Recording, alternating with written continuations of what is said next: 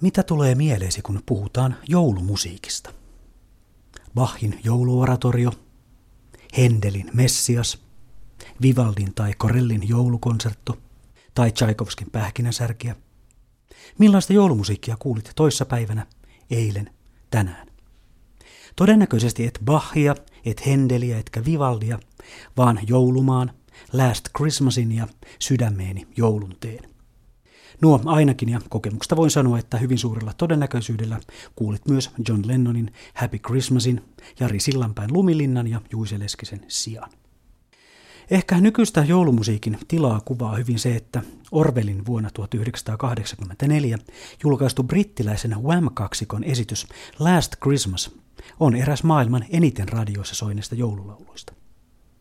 Esimerkiksi meillä se oli vuosina 2005 ja 2009 radioasemilla eniten soitettu joululaulu.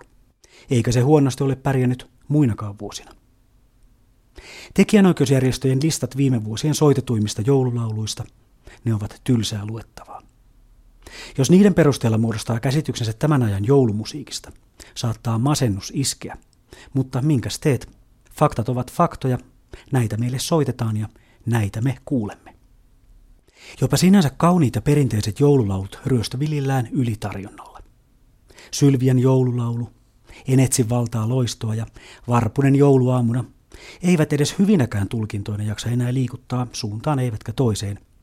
Niihin alkaa yleensä tässä kohdin vuotta jo olla sen verran kyllästynyt, etten sanoisi turtunut. Mikä tekee musiikista joulun musiikkia tai mikä tekee laulusta joululaulun? Sanakirjamääritelmän mukaan joululaulu on laulu, jonka sanoitus liittyy aiheeltaan jouluun. Näin toki on, mutta säännön vahvistavia poikkeuksia on epäilyttävän paljon. Esimerkkeinä nyt vaikkapa tutut joululaulut Enkeli taivaan, Heinillä härkien kaukalon, Maa on niin kaunis, Kuului laulu enkelten, Hoosianna ja No onkos tullut kesä. Nämä vain on esimerkkeinä joululauluista, joiden sanoissa ei mainita kertaakaan sanaa joulu. Jossakin sanottiin, että joululaulun tärkein ominaisuus on ikä, se että se on vanha. No on totta, että vanhat joululaulut pitävät pintansa ja että uusista joululauluista muodostuu klassikoita aika harvoin. Suomalaisia viime vuosien poikkeuksia ovat vain 23 vuoden ikäinen Sydämeen joulunteen, 33 vuoden ikäinen joulumaa ja alun perin puolisen vuosisataa sitten Sokoksen TV-mainoslauluksi tehty Tule joulu kultainen. Mutta jos nyt palataan vielä niihin radioiden soittamiin joululauluihin, niin kyllähän ne eniten soitetut ovat nimenomaan uudempaa tuotantoa, niin meillä kuin muuallakin. Listat Amerikasta ja Briteistä eivät näytä kovinkaan lohduttavilta. Yhdysvaltain tekijänoikeusjärjestön tilastojen mukaan eniten esitetty joululaulu on The Christmas Song – joka meillä tunnetaan ytimekkäällä nimellä joululaulu. Eli se, joka suomeksi alkaa sanoilla hiljaa leijaa maahan hiutaleet. Englantilainen The Telegraph-lehti julkaisi viime viikolla tuoreimman listan Iso-Britannian eniten soitetuista joululauluista ja listaa johtaa laulajatar Mariah Careyn 1990-luvun alkupuolella levyttämä All I Want for Christmas is You – Listan kärkikymmenikön laulut ovat lähes kaikki peräisin 1980- ja 90-luvuilta. Tämä kertoo paljon nykymaailman joulumusiikista. Uusi ilmiö joululaulujen suosion mittaamisessa on internetin kautta maailmanlaajuisesti myydyn musiikin lista. Kuinka ollakaan, tuoreinta internetmusiikin listaa johtaa tuo 80-luvun tuttu Whamin Last Christmas. Seuranaan juuri ne laulut, joita odottaakin – eli Bing Crosbyn White Christmas ja 80-luvun englantilainen hyvän tekeväisyyshitti Do They Know It's Christmas. Kiinnostavaa tällä internetin joululaululistalla on se, että kymmenen eniten myydyn joululaulun joukossa on kolme Elvis Preslin esitystä.